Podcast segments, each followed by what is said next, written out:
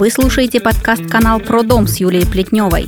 Профессионально о недвижимости, уменьшение рисков, мнение специалистов.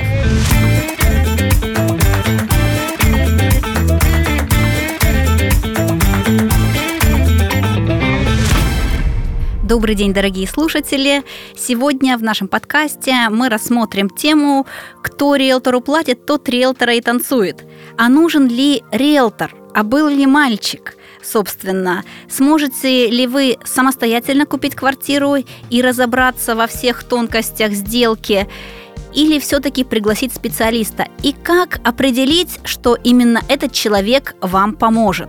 Сегодня гость в нашей студии Егор Палагин, юрист с опытом работы в недвижимости более 10 лет, очень хороший специалист, замечательный человек, замечательный профессионал. Егор, ты нам поможешь разобраться в этой ситуации? А, Юлия, добрый день. А, ну, постараемся помочь.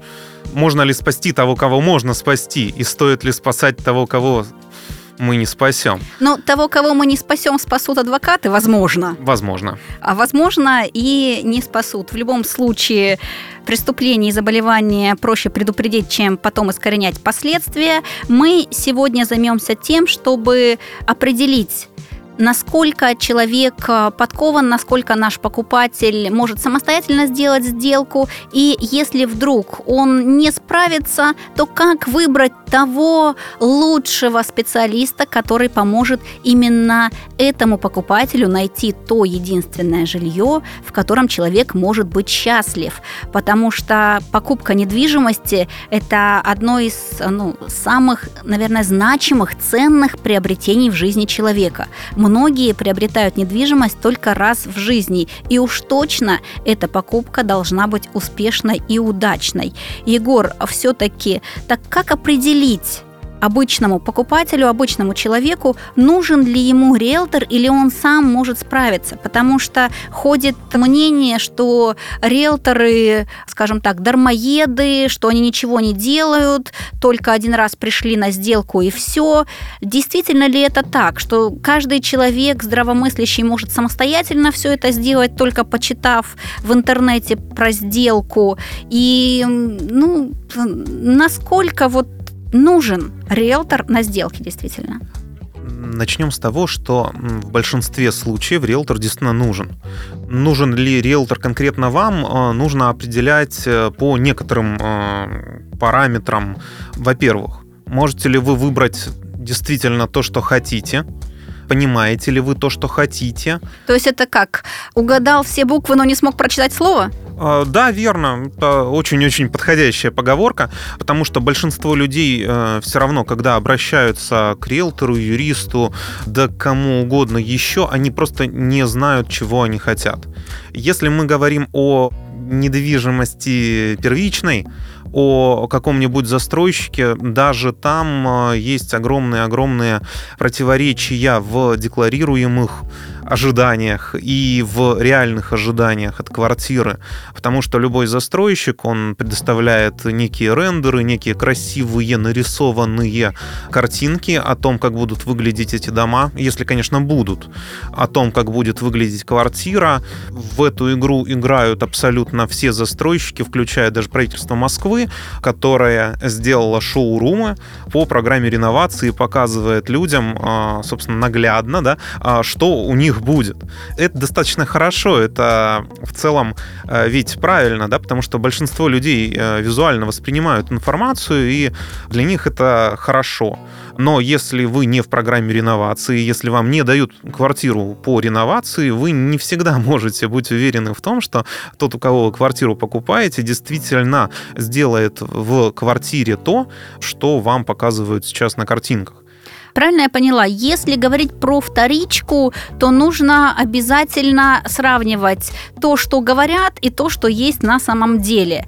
И все-таки давай э, вернемся к вопросу, как определить, нужен ли риэлтор. Вот ты сейчас говоришь уже про проверки, uh-huh. а до проверок, ну, проверить квартиру может юрист, проверить квартиру может адвокат. Конечно, ну, проверить квартиру может uh-huh. и риэлтор, ну, через агентство, но тем не менее, как все-таки человеку понять, нужен ли ему риэлтор? Потому что сейчас ты говоришь больше о работе юриста. Я понимаю, ты юрист, конечно, ты говоришь о своей работе, но все-таки вот сейчас, поскольку ты в недвижимости, uh-huh. и э, я знаю, что ты работал риэлтором долгое время, даже был в какое-то время начальником отдела, а сейчас мне хочется все-таки услышать, как человек должен определить, нужен ему помощник в этом деле или он самостоятельно справится? На самом деле человеку нужно очень хорошо и четко понять, может ли он взять э, те риски за потерю денег или за потерю квартиры, вот, которые, в принципе, могут случиться. Это главное, потому что многие люди, э, даже имея деньги на квартиру, не имеют возможности психологической взять на себя право выбора и сделать выбор э, вот от себя и для себя. К сожалению, так, и, к сожалению, четко нужно понимать, готовы ли вы рискнуть и, по сути, взять на себя ответственность за то, что вы купите. Или не готовы. Если не готовы, вам однозначно к риэлтору.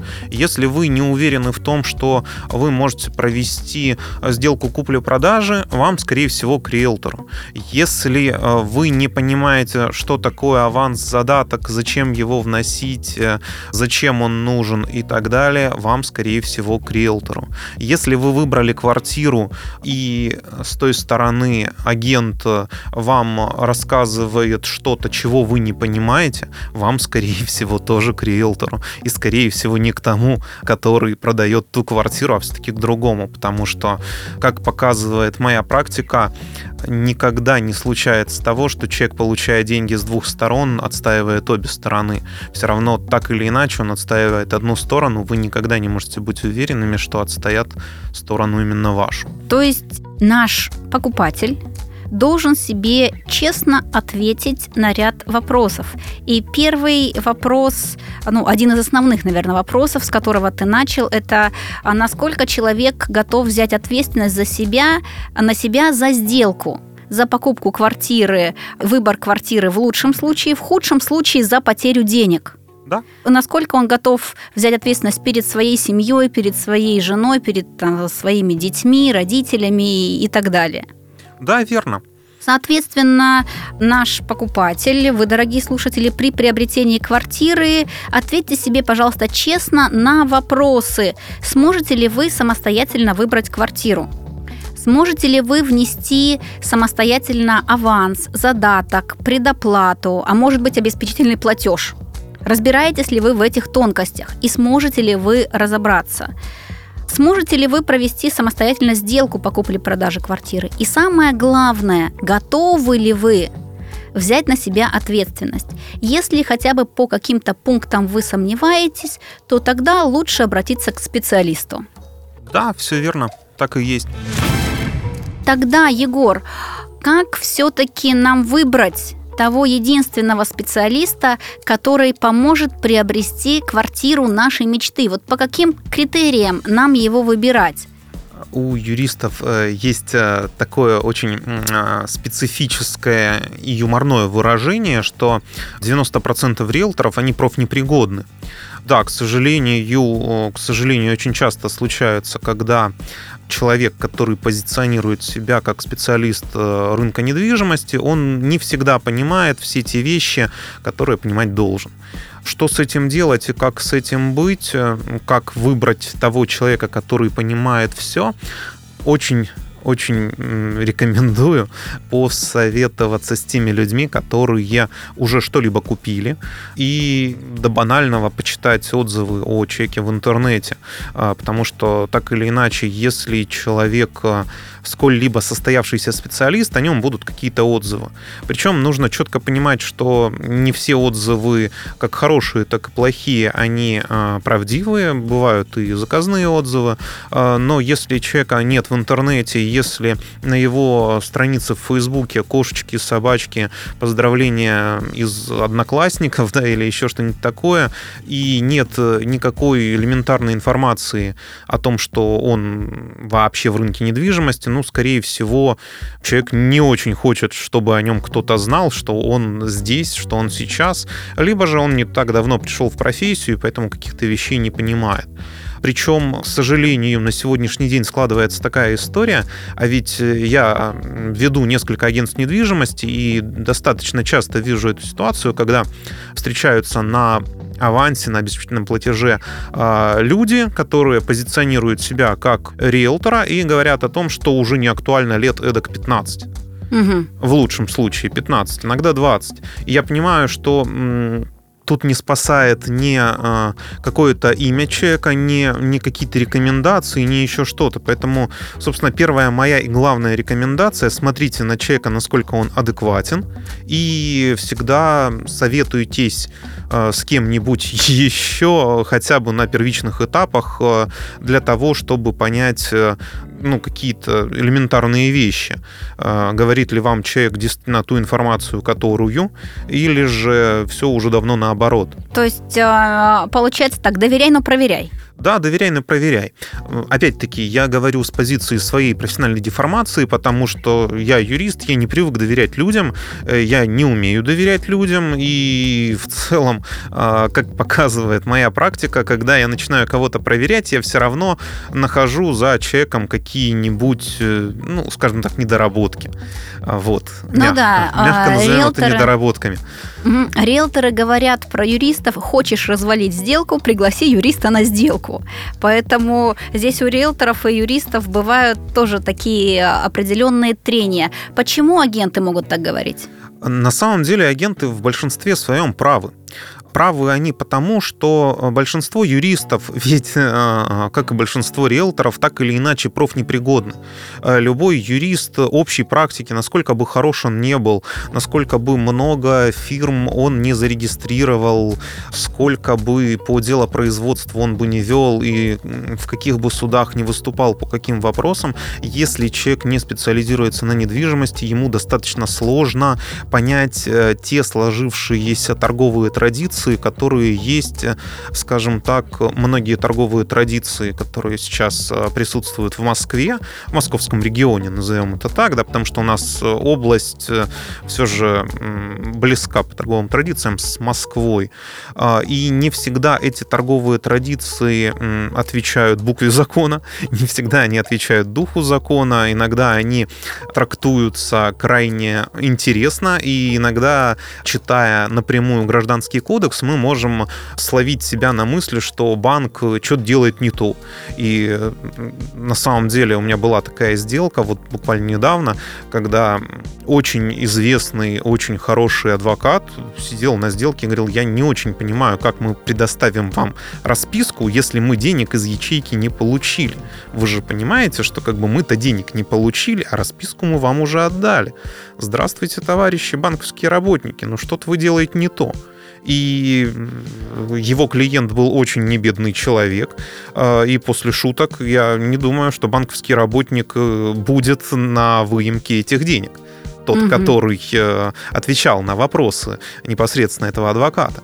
Э, почему так? Вот так когда у нас э, изначально формировался рынок недвижимости, и когда банки привлекали кого-то для того, чтобы отладить систему ячеек, отладить систему расчетов через ячейки, через аккредитивы, они привлекали ну, тоже своих специалистов, и не всегда эти специалисты до конца понимали, что они делают, и не всегда, э, к сожалению, все специалисты, как риэлторы, так и юристы, читали, к сожалению, да, гражданский кодекс семейный, жилищный. Почему так? Э, нужно ли с этим что-то делать? Да, скорее всего, нужно. Но мы сейчас не об этом, да, а мы э, о том, э, как выбрать все-таки специалиста. Специалиста, да. Ну, угу. все-таки первый признак это адекватность. Не устану это повторять. Если человек проявляет малейшие признаки неадекватности при каком-то первичном общении, 10 раз подумайте, стоит ли с ним общаться. Понятно. Егор, а вот э, есть ли разница между специалистом, ну, так называемым частником или там ЧМ, частный маклер, угу. и специалистом, работающим в агентстве недвижимости? Может быть, все-таки лучше специалист, который работает в агентстве недвижимости, или вот нашему покупателю все равно, лишь бы была сделана сделка? На сегодняшний день э, есть некая как бы это назвать поприличнее, практика да, того, что частный маклер это чуть менее надежно, чем а, какое-то большое именитое агентство недвижимости. Так ли это? И да, и нет. Есть многие частные маклеры, которые ранее имели свои агентства недвижимости, их э, по тем или иным причинам закрыли и ведут некую свою маленькую частную практику. Э, есть э, и другие люди, которые когда-то были стажером в агентстве недвижимости, кое-как кое-чему научились и тоже позиционируют себя как частного маклера. Та же история есть в агентствах недвижимости. Вы можете прийти к человеку в очень хороший, дорогой офис в центре города и понять уже где-нибудь на сделке, что ну, он прям ни капельки не профессионал. Можете прийти где-нибудь э, не знаю, в промзоне а, возле МКАДа в офис и понять, что да, вот этот человек, вот он профессионал. На самом деле все зависит э, очень сильно от человека, и все возможные риски, они все-таки сводятся к тому, кто делает, как делает, контролирует ли этого человека, не контролирует, есть ли у человека какой-то самоконтроль и элементарный чек-лист, или этого чек-листа нет, и э, все, что вы видите, это некая импровизация. Вот э, я не за импровизацию, очень часто я сам импровизирую в каких-то э, моментах специально для того, чтобы проверить контрагентов угу. на адекватность. Иногда случается так, что люди, пришедшие ко мне на какие-то сложные сделки, в том числе при э, внесении аванса задатка обеспечительного платежа, люди, позиционирующиеся как там, 20 лет в недвижимости, просто не спрашивают про устанавливающих документов не смотрят паспорт человека, вносят деньги буквально вот под честное слово и мою красивую улыбку, если она вообще красивая. Ну, наверное, да, наверное, вот тебе просто доверяют люди, но тем не менее это ну, не совсем профессионально, скажем так. Ну, тем не менее, это вопиющая непрофессиональность, не посмотреть документы и паспорт того человека, которого ты так или иначе авансируешь деньгами. А, даже когда это делается через какое-то очень именитое агентство, никогда нельзя исключать человеческого фактора. Егор, спасибо большое. Спасибо огромное за то, что ты а, разъяснил нам, как нам выбирать риэлтора. Господа, пожалуйста, возьмите ручку, запишите. Для того, чтобы определить, нужен ли вам риэлтор, нужно честно ответить себе на вопросы – Сможете ли вы самостоятельно выбрать квартиру?